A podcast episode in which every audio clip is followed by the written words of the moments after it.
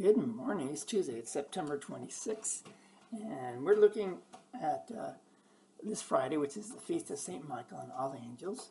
And what we're doing this week, a little different, is it's believed that Martin Luther um, wrote his first sermon, sermon in 1532 on Matthew chapter 18, verse 1 to 10, for the feast of Saint Michael of angels. So we read the first part yesterday, and we're going to read the second part today, as we're broken it up into five parts for you. And you'll tell that uh, he preached for a long time. So, when he, Jesus, says to Michael, Gabriel, and the other angels, he, he says, Hold on, let the devil be in control, for the scoundrels simply do not want to do what is right. So leave off and let pestilence kill them. We see that this is precisely what happened in Job's case. For the account concerning him states that our Lord God asked the devil where have you been? And the devil answers, I have been going to and fro in the earth. Undoubtedly, this would not have been without incident, without inflicting harm, for the vagabond prowls around, says Peter, like a lion looking for someone to devour. Then the Lord says further, Have you considered my servant Job? For there is none like him in the earth, a perfect and upright man, one that fears God and eschews evil. And Satan replies, Yes, dear God. Job has reason to be upright, for you have put a guard around his house and all that he possesses, even pouring a wall around it. That is, surrounding Job, his wife, children, fields, and cattle with protecting angels. In other words, the devil is saying, I would have struck had you not afford, afforded protection. But then our Lord God allows the devil to do anything he wants with Job's possessions. And he set to work at once incites some evil scoundrels to carry off a thousand oxen and asses, and kills the herdsmen.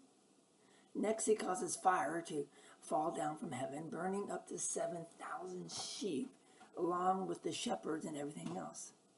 Third, he incites three bands of Chaldeans to make a raid and carry off Job's 3,000 camels after killing the drivers. All this happens in just one day, and that still was not the end of it. For Job had three daughters and four sons, and as they were altogether happy and in good spirit, behold, the devil stirs up such a great wind that the house collapsed in one heap and killed all who were inside. All this the devil was well capable of doing, but not until God had given him permission. The same thing can happen with us.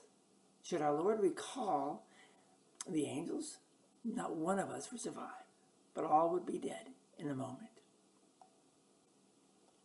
When in all humility now Job fell prostrate on the ground and said, The Lord gave and the Lord has taken away.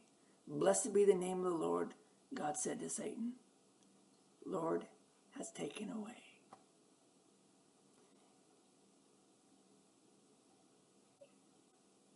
And then God said to Satan, There is none like him on earth, a perfect and upright man. Satan replies, That is not all astounding there is still much misfortune to be, be overcome because none has yet affected the body.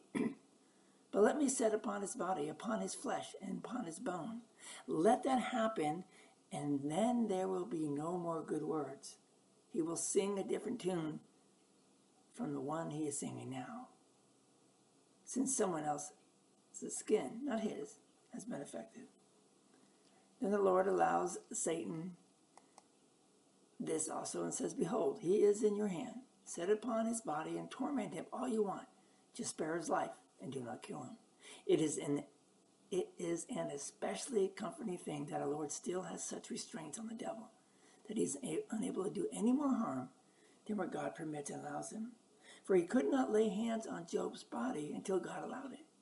But when the Lord allowed it, the devil took off and smote poor Job with so many inflamed pustules that there was not a spot on his body, from head to foot, not covered with them, causing him to scratch himself with a piece of broken pot as he sat in ashes.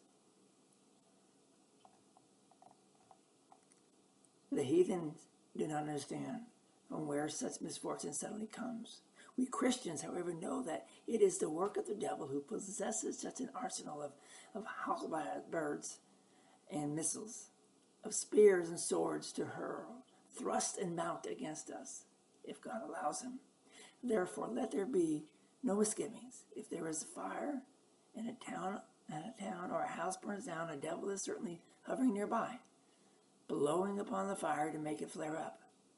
So too, if someone dies as a result of a pestilence, drowns, or falls into his death, the devil is involved with God's allowance. Otherwise, we would become far too wicked, as it's evident despite such chastisements. the world does not change, nor does that mean is nor by that means is God able to make us righteous. We need to learn this and realize that it is the devil who harms us in body, possessions, and honor. He does this by himself. In the same way, he lays hold on Job's possession and stirs up the Chaldeans and others against him. For our Lord God, as indicated above, is a God of life, and it is his nature to do only good. For this he uses the service of the angels, even though he has such power within himself without the angels, just as though the evil angels he allows punishment and harm to come, even though he could punish by himself. Because of his kindness, we ought to thank our loving Lord God for giving us the beloved angels who, like a wall, guard and protect us against the devil. We must not become impudent and secure as if we were alone on earth and the devil a thousand miles away. No, you are not alone. Devils are all around you, as Paul says. They fly in the air like jackdaws and crows swoop down and dart at us without let up. And if they can knock us down on the first try, they will do so.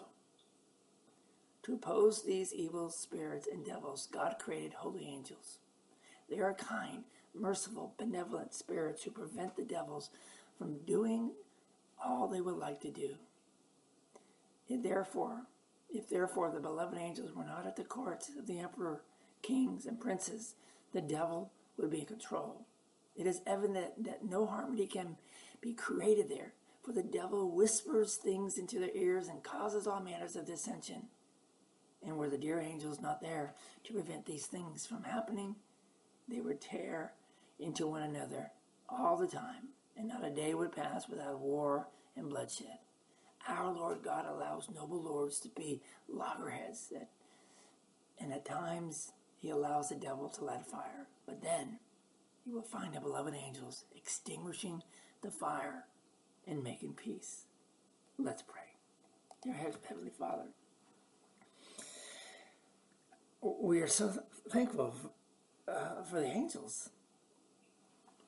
As you describe and as Luther described for us here, the devil just can create havoc and pestilence and horrible things on this earth. And yes, you allow him to do so. But your angels are there to protect us. May I realize, may we realize that we have angels. Lord, please do not take them away. I thank you for the times that they have saved me, the times they have protected me, the times they have enlightened me. Lord, and may they continue to do so for all of us. In Jesus' name, amen. Thank you for being here today. And um, tomorrow we'll do part three. We keep on digging as Luther diggers into digs into the, the devil, digs into angels, and digs into God for us, and try to explain this whole thing to us. Um, think about it. You know, listen to it again if if if it's confused. Luther uses some interesting words, and uh, um, switches some evil the good often. Shoot me a question again if you have any, Pastor Brian at readingtlc.org, and I'll do my best to get an answer to you quickly. God's blessing to you. Have a marvelous day. We'll see you tomorrow.